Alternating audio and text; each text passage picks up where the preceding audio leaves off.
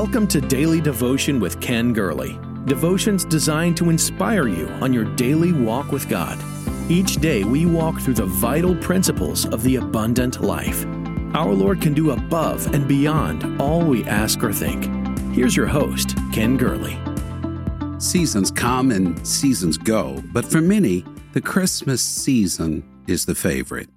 Preceding Christmas is, of course, Hanukkah, the festival of lights. It's a special, joyous holiday filled with memories for the Jewish people. They light candles, celebrate and commemorate the miracle that happened 2,000 years ago at the rededication of the temple. In John 10, we find Jesus in Jerusalem for this festival, the Feast of Lights. All of this gets me to thinking about Israel. People may ask you, how do you know God exists?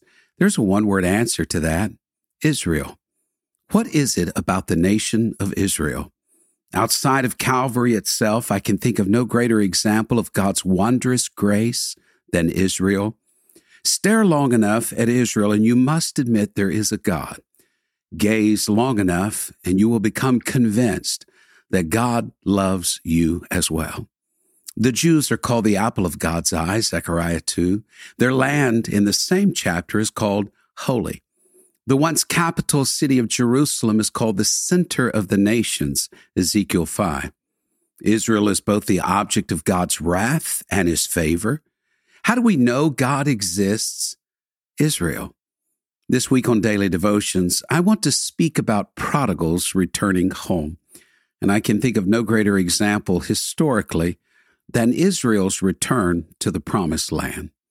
Today, if you will allow me, I want to tell you of a dream, an amazing dream revealing a great return.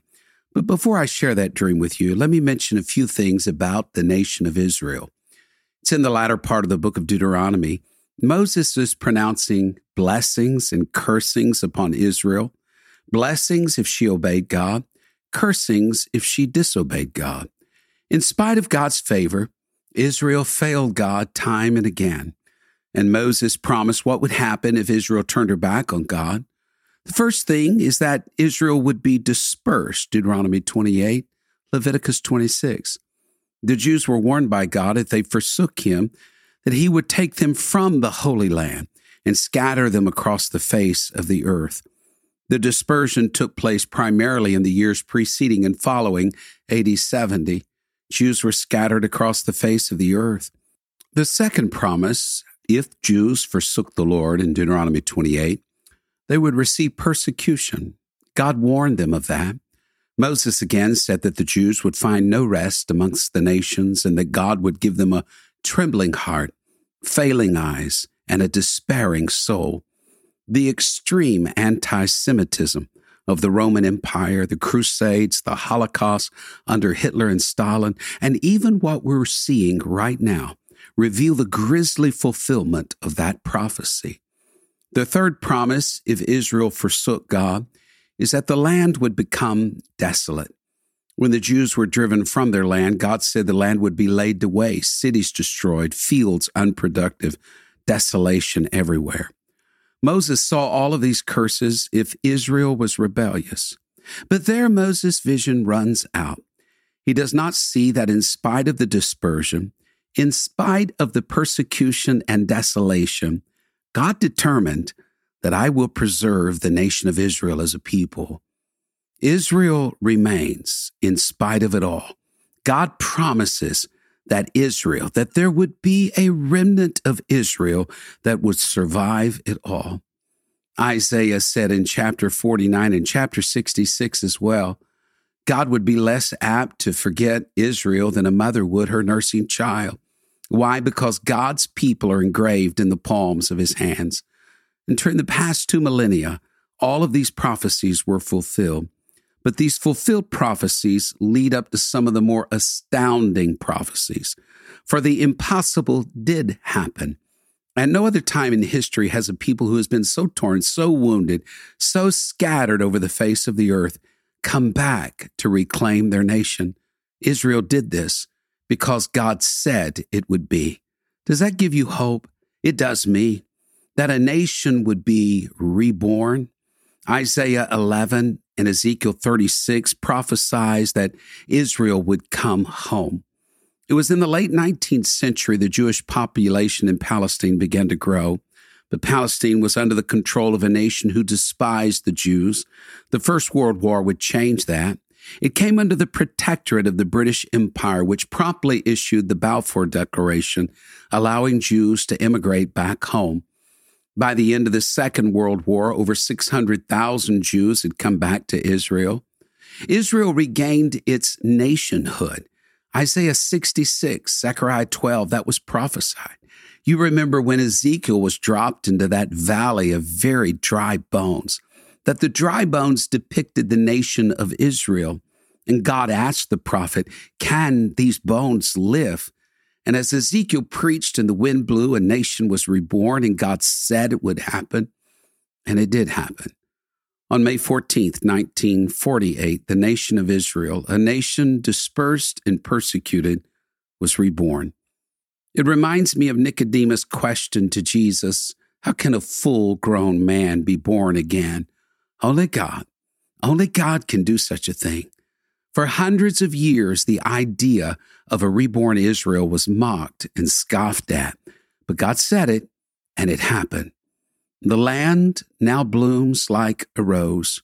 The land has been reclaimed. That was prophesied, Joel 2, Isaiah 35. I've read descriptions of Palestine, what it looked like at the beginning of the 20th century. This land that was said to have flowed with milk and honey was a barren wasteland. But go to Israel today and you'll see a land that is lush with beauty.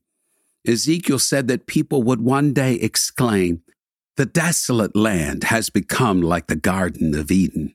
And that's what you see today. Over 300 million trees planted in the 20th century. Rainfall has increased over 450% during that time. The deserts are blooming just like God said. But what about the future? If all of these things have happened just as God's word said, what is the future of Israel? Israel will experience a great return to God.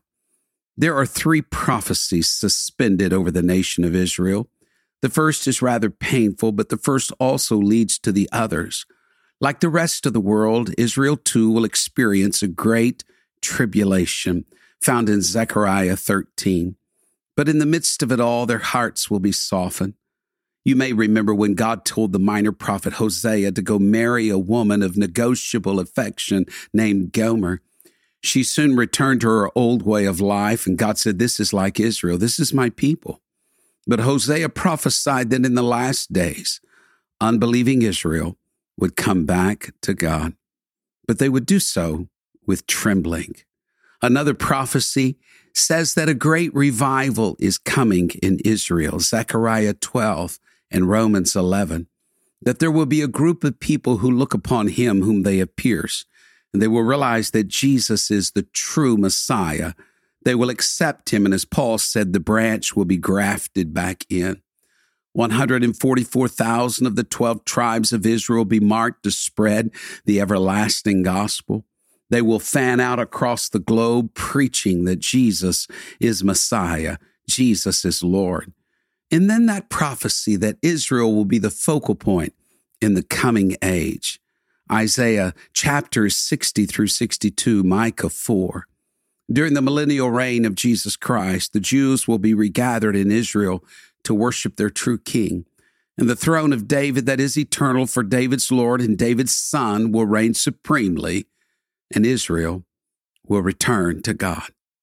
And in that return is a promise of Christ's return to this earth. Here's the dream that I mentioned. This is the dream. This return only foreshadows a much greater return. That the great return is taking place and that we're living on borrowed time. And the wanderers are coming home and the wayward are coming back home. Years ago, a sister who has since passed in our church told me a true story of a Jewish man in Tel Aviv. I looked it up and found the story. That night after night, this gentleman had the same dream. It was a dream of the sound of shofars, of trumpet, so loud that they would awaken people. He would rush to his door at night to see what was happening. And he saw thousands of people rising from Israel wearing white robes, ascending into the heavens. He saw the clouds parting. He saw the archangel Gabriel. He saw a mighty army in the sky. A commander was sitting upon a white horse. His eyes were as a flame of fire. He sees behind the commander the patriarchs Abraham, Isaac, and Jacob. He sees behind them the matriarchs Miriam, Ruth, Sarah. He sees King David. He sees King Solomon, Elijah, and Elisha, all alive, light shining from them, riding horses, a mighty army, numbering tens of thousands. He sees them descending on the Mount of Olives. The commander has a garment which reads, King of Kings. In his dream, the rabbi recognizes him to be Messiah. When he has a moment and an opportunity, he asks, Do you have a name? And the Messiah replied, They call me champion, the champion. Then he said to me, Moshe, I died for you. I love you. Would you tell your Jewish family and your friends about me? Tell them I am coming soon. For there will be worship and praise in all Israel, just as it was in the days of King David. Then the rabbi awakened with the words, Moshe, I love you. Tell everyone, I am coming soon. Night after night, this man had the same dream. What do I believe? I believe God is bringing his people home, that the veil is about to fall away from Israel's eyes, and soon they will see Jesus for who he really is. But what about you? Doesn't this suggest something magnificent, even wonderful?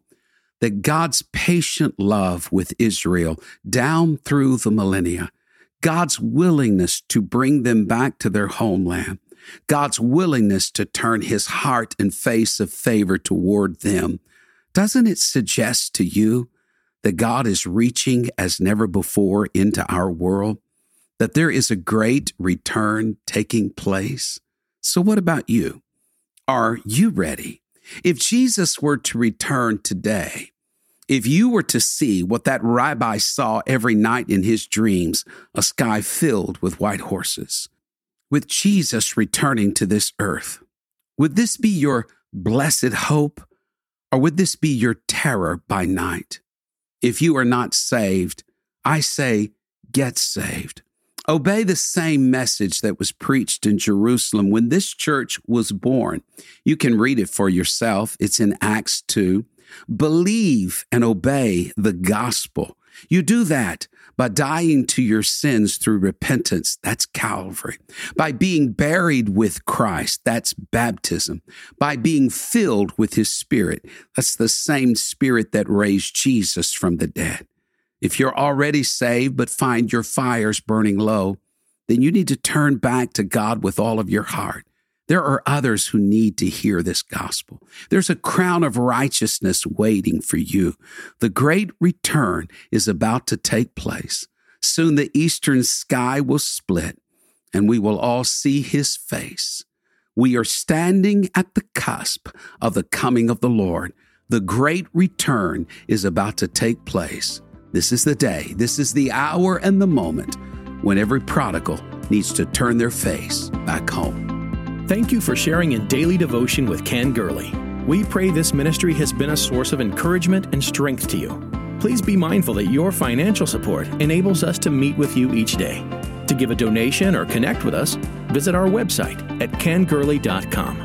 There you will also find the latest books, podcasts, and resources. Blessed 90 Days to Change Your World is Pastor Gurley's latest book.